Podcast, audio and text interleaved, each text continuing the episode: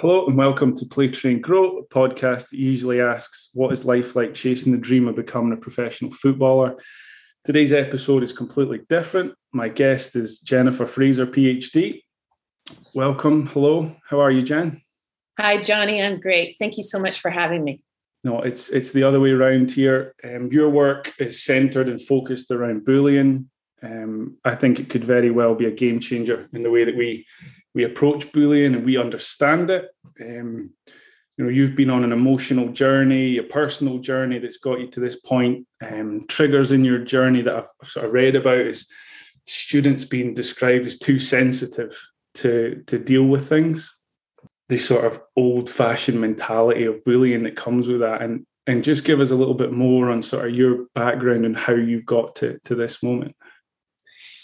Well, what happened was uh, I was teaching in a private school in Canada, and I was teaching literature, which is what I do in theater.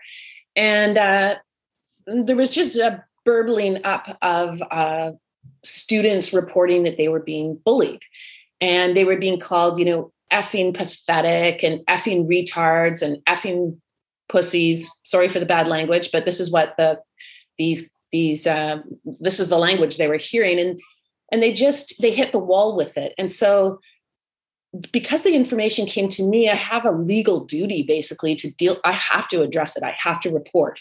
So i reported to the board of the school. I reported to the headmaster because it wasn't students that were saying these words. It was teachers who were coaching. They're coaching basketball. And so i'm a researcher by training. My phd is in comparative literature. So what i was trained to do is to take different different languages in a sense, different discourses, different ways of thinking. So, um, psychology and looking at it with literature, or economics, or feminism, or any of these different things, putting them into conversation, into dialogue, out of their silos, and seeing how, do, how does the dialogue change when we actually are speaking to each other in these different groups. And so, when I was hearing that this was how the students were being spoken to, lots of you know, public shaming, berating, threatening, um, just refusing to answer questions, like refusing feedback, ignoring these types of behaviors, privileging some athletes and and making others just sit endlessly on the bench, especially if their mom had spoken up about, you know, alcohol in the room or these types of things. I just kind of couldn't get over it. I mean, they were my colleagues, so I, I went to the research and I was like, well, does is this bad for kids? Like, does this hurt kids? Like, what what's the deal? I, I'm being told by the headmaster it's just old school coaching and and they're sorry and they didn't know that it was hurting the kids. I was like, really? Like, so when I hit the neuroscience, everything changed for me.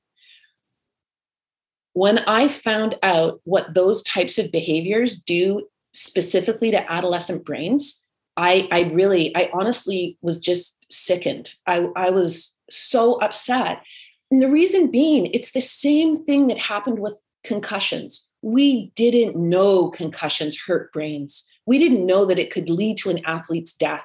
We thought that it was a badge of honor to get the kid back into game and show the team how tough they are. We didn't know. And it's the same thing. These, these old school behaviors we don't know how much damage they do to the brain. So I set myself the task of being the person who is going to get that information out there if it's the last thing I do. So I have a book coming out in April. It's called The Bullied Brain. But the exciting thing is, yeah, this hurts brains really badly. It, it causes extreme harm. On the flip side, the brain is amazing at healing and recovery. It's um, just like the body we can have a bone get broken. We can have a torn acl and our body gets to work fixing it when we do the right things and we, we bring in the scientific knowledge that we need. Same thing with the brain. It's an invisible injury. We can't see it. So we tend to ignore it and call it other things and use old fashioned language like oh it's a mental health problem. No no it's a brain health problem. And so the second part of the book is it's the bullied brain. Heal your scars and restore your health because we can get our young people as well as ourselves way healthier if we're if we do the right things and we have the information. It's great. And i think you share the same dismay as me that we don't educate people on the brain as much as we do every other subject on the planet. It totally baffles me and i know it baffles you. Yeah i mean it was a real journey for me, as you said. It was kind of a, an emotional journey for sure. It was also an intellectual journey because, you know, I'm an award winning teacher. I've been in the business of education for 20 years. I've taught at university, college, I've taught at, at international boarding schools with teenagers. I knew nothing about the brain. And so, you know, when I present now to pre COVID, if I presented in front of a, a room of like I was brought in to speak to rec center heads in the USA and Florida. So there's 300 guys that specialize in sport. They're sport leaders, sport administrators. I was the only person not in a tracksuit. So I say to them, everybody raise your hand if you can name five parts of the body and what it's essentially involved in. Every hand in the room goes up. And then I said, okay, can you name now for me five parts of the brain and what its essential involvement is? And I'm telling you, there was like a few kind of like uh, maybe i'm not really sure. And that's where i started the presentation. And exactly as you say johnny i was just like we've got to get to know our brains. Our brains are miraculous. They're powerful. They can be brutally hurt and they can be incredibly healed. And we need to know everything about it. Yeah i couldn't agree more I focus my my whole coaching of football around the brain. I learn different parts of the brain, and then I'll tailor it to learning skills or transferring knowledge to skills. And it just baffles me we, we don't educate it. So again, today's focus is, is going to be on bullying, but I think we need to build a bit of foundation into that to help us really sort of understand the, the damage that it causes long term. So if I was to throw this sort of talking of the brain, a little sort of term about you how how do you link emotions and memories? Why do they attach themselves so well together? Why do these random shower thoughts appear 20 years after they'd happened? It's a really great question. So i mean there's a million things to say but if i was going to tailor my answer to the short time we have together i think there's there's two or three key things that we have to talk about. First of all very important for coaches um, the brain learns by making mistakes.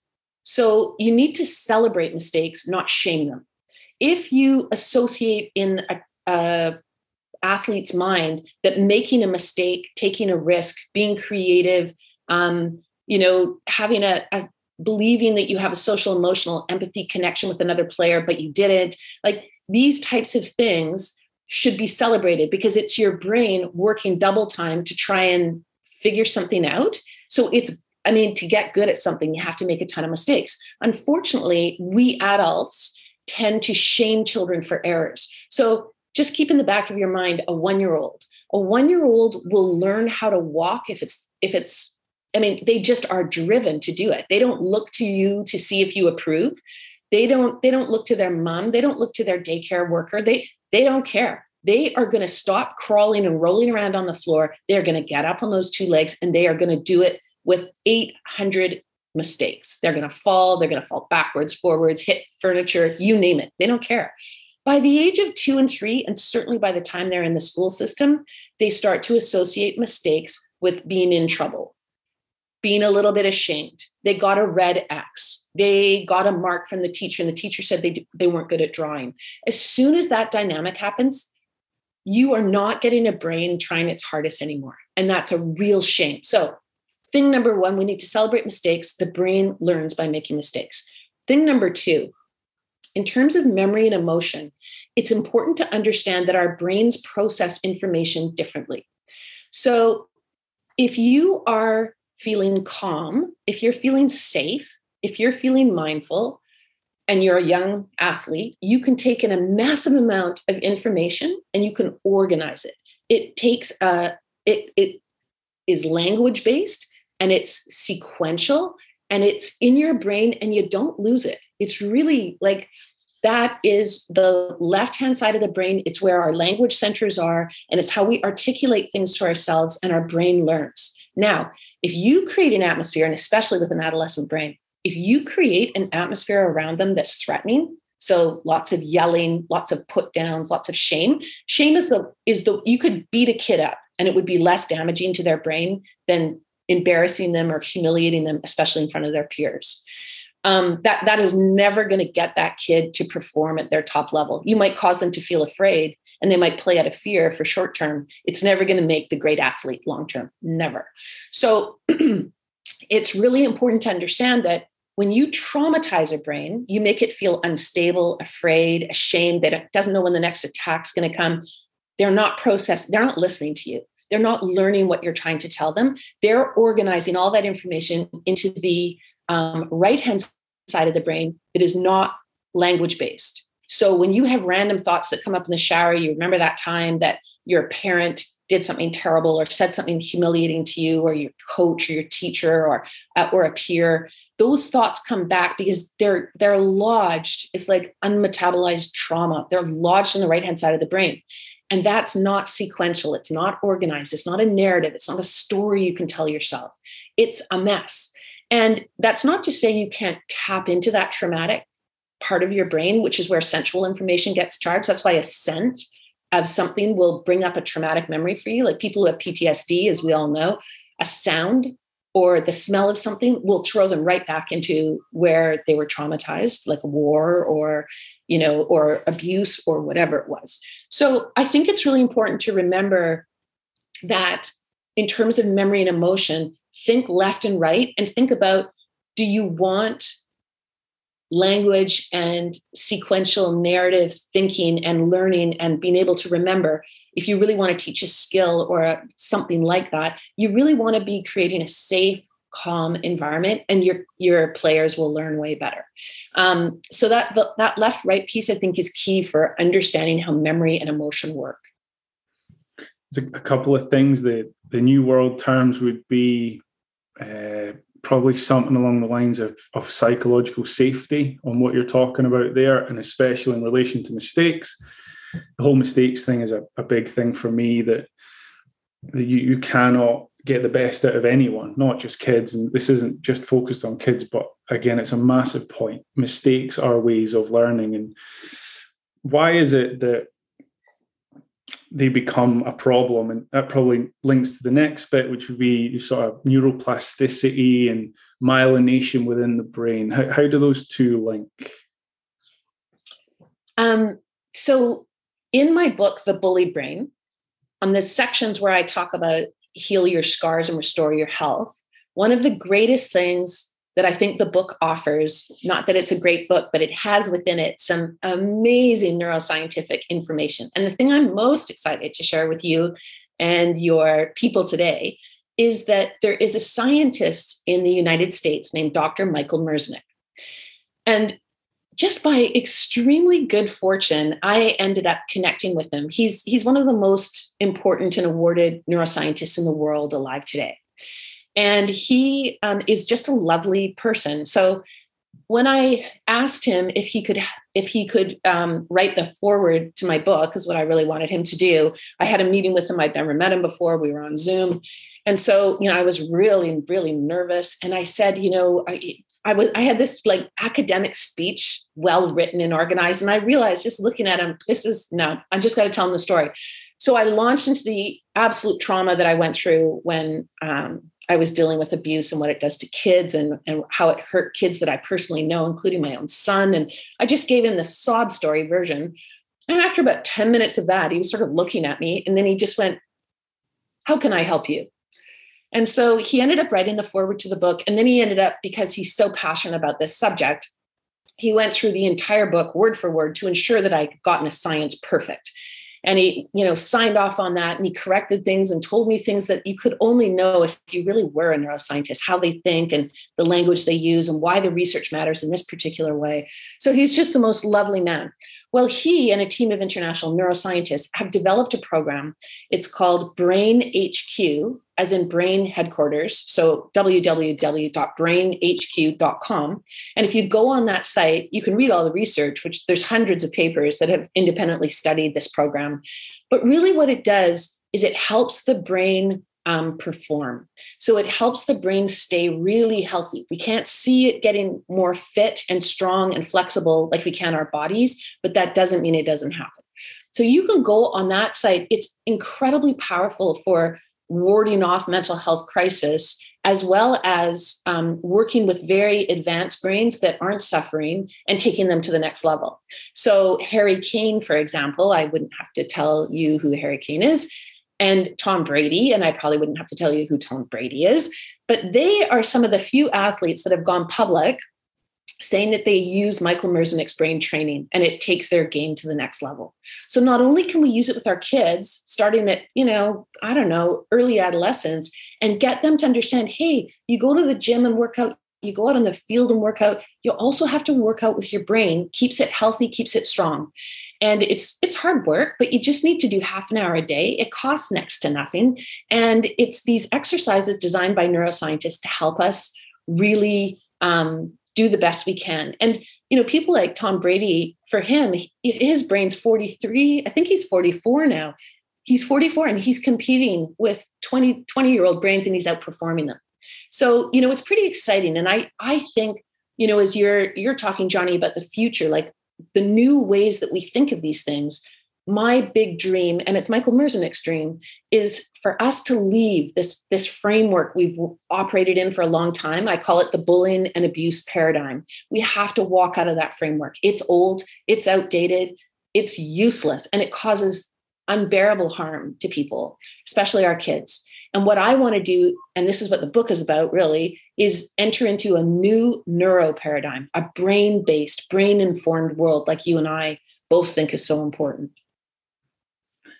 It is, it's vital. And the thing is though, it's completely different. It's a it's a different perspective on it. So there's going to be cultural aspects to authority that we're probably going to have to break down that comes to mind. There's probably going to be the old fashioned, you know, I'm mirroring the person that coached me, and there's nothing wrong with me. So how how do we get over those sorts of, of sentences or, or statements? Yeah, it's really it's something that I tackle a lot in the book. I really sort of did a deep dive into why is it so hard to change and why are we so afraid of getting educated about our brains? What what makes us so nervous about it really and why do we keep avoiding it? You know it's amazing that in the 21st century educational system we haven't radically changed the way we teach children with the knowledge that we have now about how brains learn and how they work. The outdated model is someone pours knowledge into someone else's head a coach or a teacher and then that person is like oh that was the making of me that knowledge is how I became who I am. And so I, am going to pass my knowledge on to the next person. But that's not really what happened. The greatest learning happens when, as you talked about neuroplasticity and you talked about myelination. So um, there's a wonderful book. I don't know if you've read this book. It's called The Talent Code, but it's something that you, yeah, you would love that. I mean, that book was written for someone like you. So I'll just go over it super fast. But in the Talent Code, Daniel Coyle argues he goes and looks at talent hotbeds all over the world. He looks at sport talent. And he's like, how come in Brazil, this little town keeps producing these incredible soccer players? Or, you know, or he goes to Scotland and why do they produce these amazing rugby players over and over again? And what he found was there's three things, there's three important things. Number one is the athlete has to believe in themselves. So again, it goes back to shaming, it goes back to, you know, you want athletes that believe that they can achieve and fulfill their potential, whatever that is. It's not, it can't be extrinsic. You can't be doing it for your parents. You can't be doing it to impress your coach or your peers. You have to do it because you believe in yourself. And then that belief translates into what Daniel Coyle calls deep practice. Now, deep practice is neuroplasticity. The fact is, we can change our brains up until the last moment we are on the planet we have the capacity, depending on what we do, what we think, how we feel, the atmospheres we're in, and the practice we put in, we can make our brains take any kind of shape we want, which is pretty amazing. When you practice something over and over again in creative, new, slightly corrected ways, because you're always working through those mistakes and you're problem solving and you're trying a different way and a creative solution, every time you do that deep practice, you myelinate your neural networks that you desire. So let's pretend it's for scoring a goal. You if you keep myelinating which is a myelin is a fatty substance that goes on a neural network that allows it to change from sort of a country back road into a super highway it makes the electrical impulses in the brain go 100 miles an hour and it's super effective. So one of the things that they studied was um, london cab drivers and london cab drivers I don't know if they still have to do this, but back in the day, they had to learn every single street, whether it was, you know, a one way street or they had to learn that city and know it like the back of their hand if they were going to get a license. Well, lo and behold, when the neuroscientists looked at their brains, they found that they had the most advanced spatial navigational brains anyone had ever seen. Why? Simply because they practiced. These London cab drivers weren't different than you and me. You and me could have a brain like that if we put in the work. If we put in the practice, we would have that kind of a myelinated brain. So uh, they've done so many studies like this now, and they understand how our brains change by the things that we do. So, in terms of bullying and abuse, it's really important to remember, and it's good for kids to remember and know this. The brain has what's called limited cortical real estate, which means the more I develop the bullying in my brain, if I spent this entire conversation with you, putting you down, making you feel less than, humiliating you, yelling in your face, berating you, you know, getting in your space and making you feel small and threatened. If I did that to you, I would be burning up a lot of areas in my brain that could be things like empathy or uh, flexibility or compassion or intelligence. You know, if I use my brain to bully, I'm I'm using up all my cortical real estate to do something that's incredibly destructive and negative. That's my choice. But it's going to really hurt my brain if I do that. Like we tend to think that bullying and abuse hurts the brains of victims. Well, sorry to say, bullying and abuse really damages the brains of perpetrators as well. So if you look at somebody, you know, take Larry Nassar, Larry Nassar, who was the uh, medical doctor in the US who abused hundreds of victims. Yeah. Mm-hmm. He, you know, if you look at these people, or you look at Harvey Weinstein, the big Hollywood producer, um, basically Harvey Weinstein became a person, Larry Nassar became a person. They couldn't have relationships anymore. They couldn't care. They couldn't love. They couldn't be connected. They couldn't have intimacy. They became like broken records. They had to do the same abuse, speak the same words, use the same gestures year after year after year. That's a very broken, damaged, ruined brain on many levels. So I think it's really important for us to understand that if you were trained in an abusive model and you are perpetuating the abuse, you can, it's hard, but you can stop.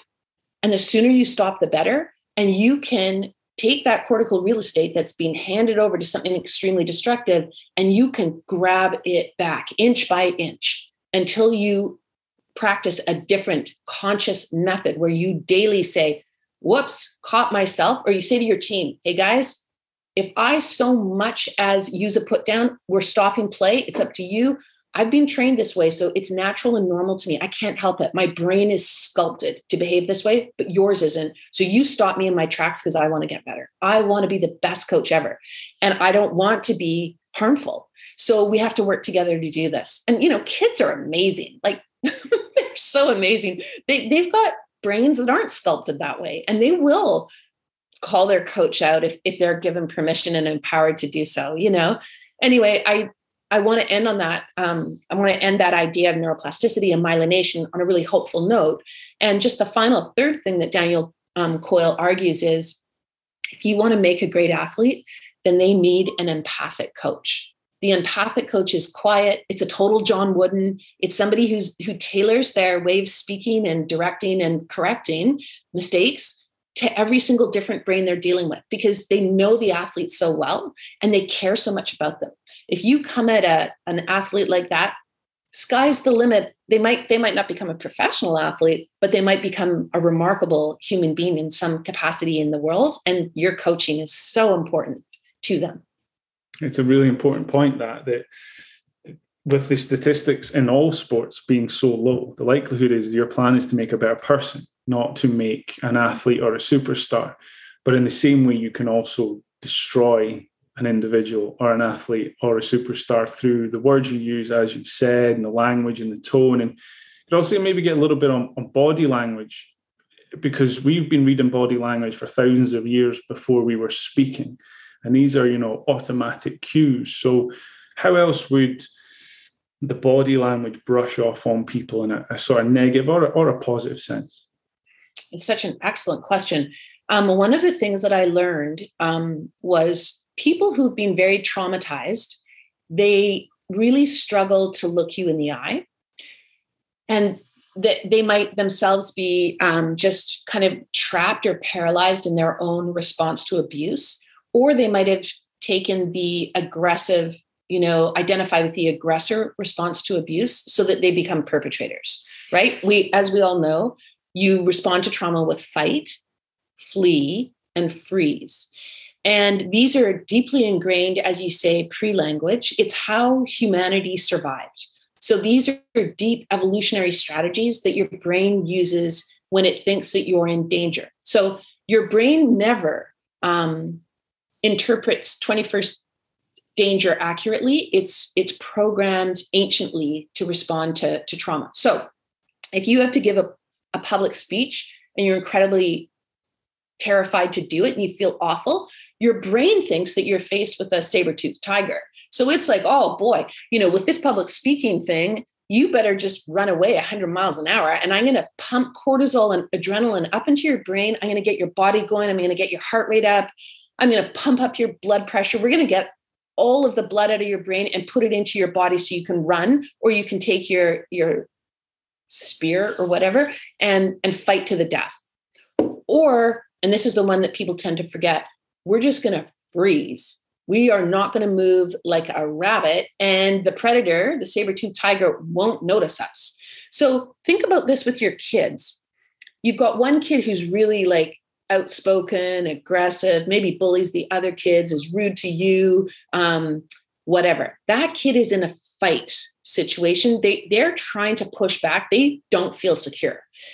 Then you've got the kid that doesn't show up to practice, always comes late, um, misses games. That kid's in a flight. There's something haywire so that they don't feel safe either. And you know, trying to get to the bottom of this, these things with kids can really help them. Then you've got the player that never says a word, just serves quiet, love that kid. He's great. But you don't know that kid could also be in a lot of trouble. And their silence and they're keeping their eyes down and they're just afraid that they're going to be noticed. That's freeze. So we want to watch for these hyper states that are brain states that are very, very physical. So what happens with our kids is in the 21st century, you are bombarded with stressful things and your brain cortisol level never goes down you know in the 21st century. This is why mental health is so much on the rise. You know our kids are expected to be brilliant athletes. Oh they have to be fabulous at school. Oh they have to do their chores and they have to understand and navigate social media 24/7 etc it's it's just too much for the brain. They don't get the breaks that they need and they don't get their cortisol levels lowered. Now one of the most important things for us as as teachers and coaches and parents to understand is that we can teach kids the skills to lower their cortisol and their adrenaline and calm their brain down. And um, I don't have time to go into the neuroscience of that, but there's a lot of research that shows that one of the best ways to do that is fitness. That is an incredibly healthy, helpful, um, joyful thing for the brain to do, especially out in nature and especially doing kind of you know, like the sports is one of the best things. So your kids are already lucky because they're playing sports and hopefully it's joyful. And that's super good at lowering their stress levels. The, the flip side of that is mindfulness. Mindfulness is, you know, as you know, it's an ancient practice, but it's incredibly good at lowering stress in the brain and getting kids to use their breathing and their slow breathing to tell the brain there isn't a saber-toothed tiger here I just have to give a presentation to class or I just have to show something on the field to my coach. Not a big deal. I'm in control of this. Brain, don't worry. I got this and you're safe. So I just want to end off on, I know I'm going on and on and on, but I just have one final really important thing I want to say. Um, one of the things I learned was that the brain is hypersensitive to being ignored. So if if you ask the teacher a question, the teacher asks like you acts like you didn't speak and they ignore you, or you ask your, you know, you'll see a kid in the store trying to get their parents' attention, the parents on the phone, and and the kid is getting more and more ramped up and more and more frantic. Um, the brain is having a really bad reaction to that. Our brains are programmed for social connection, and they are programmed for especially having the powerful adults in our world reflect us and see us and, and be our oxygen. And when, when the brain gets cut off from that, it panics because the brain knows it can't survive without the tribe. And so the more we create tribe around our kids at all times in their lives, we don't ever let them get to be loners. We don't ever let them be bullied in high school. Like, no, there's nothing more important than your kid being connected to you as a parent, coach, teacher, and to their peers. And so, um, you know, we have to be careful. Like I used to be ashamed to say, I used to think it was very funny, roll my eyes with my teenagers. You know, I've now read that seen by the brain is a highly aggressive behavior by a powerful adult. So I don't do it anymore. You know, I try not to. I'm a bit of an eye roller, but you know, it's just learning these things and then trying to trying to apply the science so that we can be our best selves for our kids Uh, on the on the coaching and sort of teaching way things that are coming to my mind when we're in these stress states would be like the double breath inhale and inhale again let it out slowly let you know the carbon dioxide in that let the, the rhythm change in the body. Other coping strategies would be in terms of football is, is stare at the goal but try and not see the goal try and see the whole fence behind you or the whole trees try and allow that ability for your vision to open up. And what it's moving me on to to thinking about what you're talking about is the the red head, blue head sort of energy point system I use with the, the lads I coach. So red head, as you've described, frustrated, angry, fight, flight, freeze, can't think, can't process. Blue head being the opposite to that. I also add in a sort of energy point system, you know, to sort of help them along the journey. You play for 60 minutes, you get 60 energy points. It's not I have to stress because they take everything so literally. I says this is not, you know, factual. This is just a story, an idea. But every time you lose control of your emotions or you don't reflect positively on a mistake, you lose an energy point. You lose five or six, final five minutes of the game, you're running on empty. And then as the season goes on, you evolve it to building them up through teamwork, building them up through effort. So being completely selfish here and making this about me for a wee bit, what do you think of the sort of red head, blue head, the adolescent brain, and, and everything that comes in on what I've kind of said there?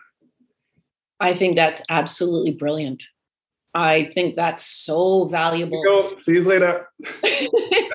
you know, you know who it reminds me of.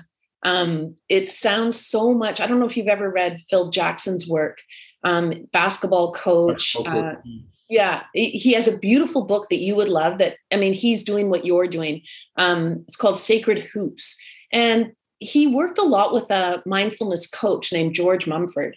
And George Mumford worked, you know, he worked with the late Kobe Bryant, he worked with Michael Jordan, and he taught them exactly what you're teaching. Because what you're showing, what you're showing these young men is that they're the ones that actually make decisions about how their brain is responding in the moment they're the ones that make decisions around their energy levels and you know either being you know full of energy and bringing their best selves or or being very depleted and then what do they need to replenish? Like these are such great things.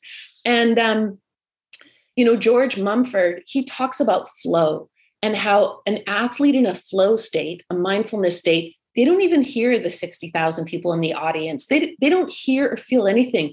They are in an elevated um, brain performance mode where all they feel and see is the court, their team, the love they have for the team, the love they have for the game. The coach is, is no longer with them in that moment. He's created or she's created the conditions whereby during the game they're in flow. And it's so fascinating to hear, you know, athletes talk about what that's like. It's kind of the greatest gift you can give them. And I think when you talk about redhead where you you're not mindful. You're thinking about oh i made a mistake or that guy stole the ball from me or i looked like a jerk or you know so and so it's their fault or all of these crazy things that happen when when something goes wrong.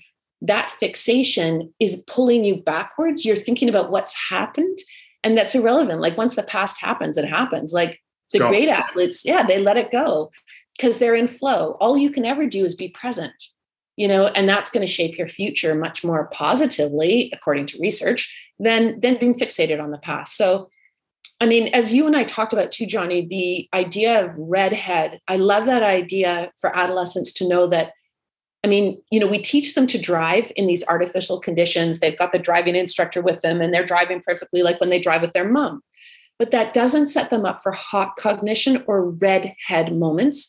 And the adolescent brain gets tripped up by that and in danger a lot because it, it doesn't anticipate what to do when it gets a red head moment. And the best thing to do is mindfulness. So, all our kids, when they get in the car, what I would love them to do is pull out the photograph they have of the people that they love and take a good hard look at it.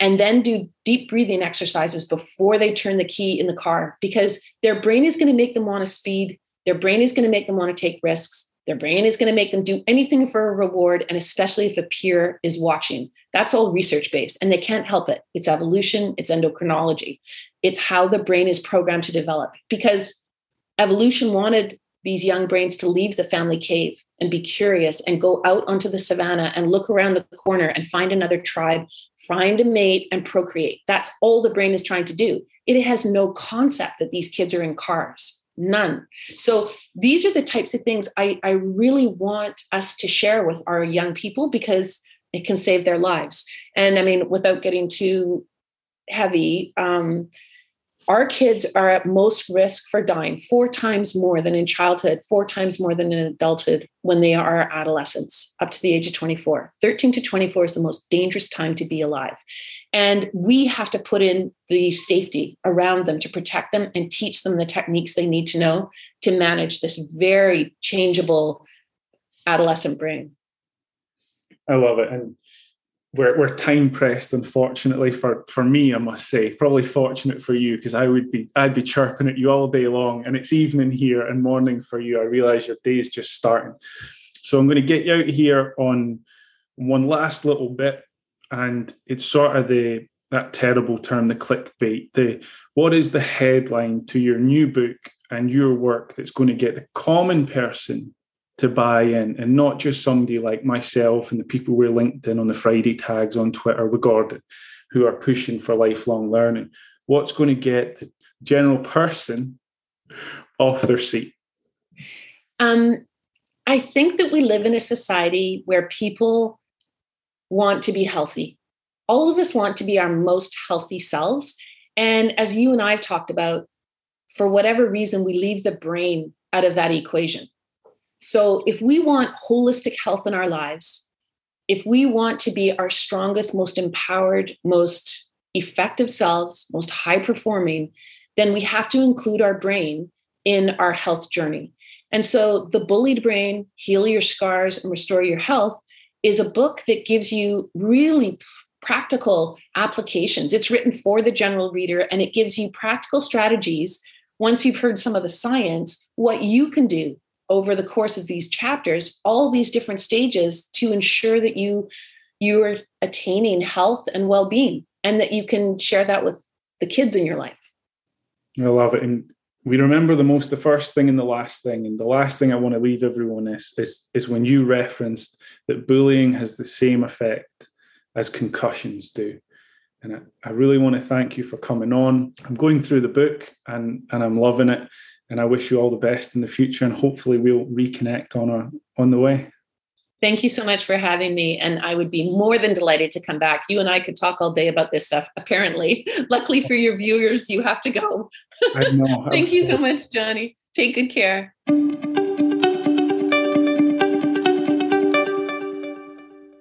Thank you all for listening. Again, the focus of today's conversation was to try and build a foundation to build upon with a new approach to bullying on the horizon. If you'd like to get in touch with us, please give us a shout on Twitter. You can email myself at playtraingrow at gmail.com. Thank you very much. Goodbye.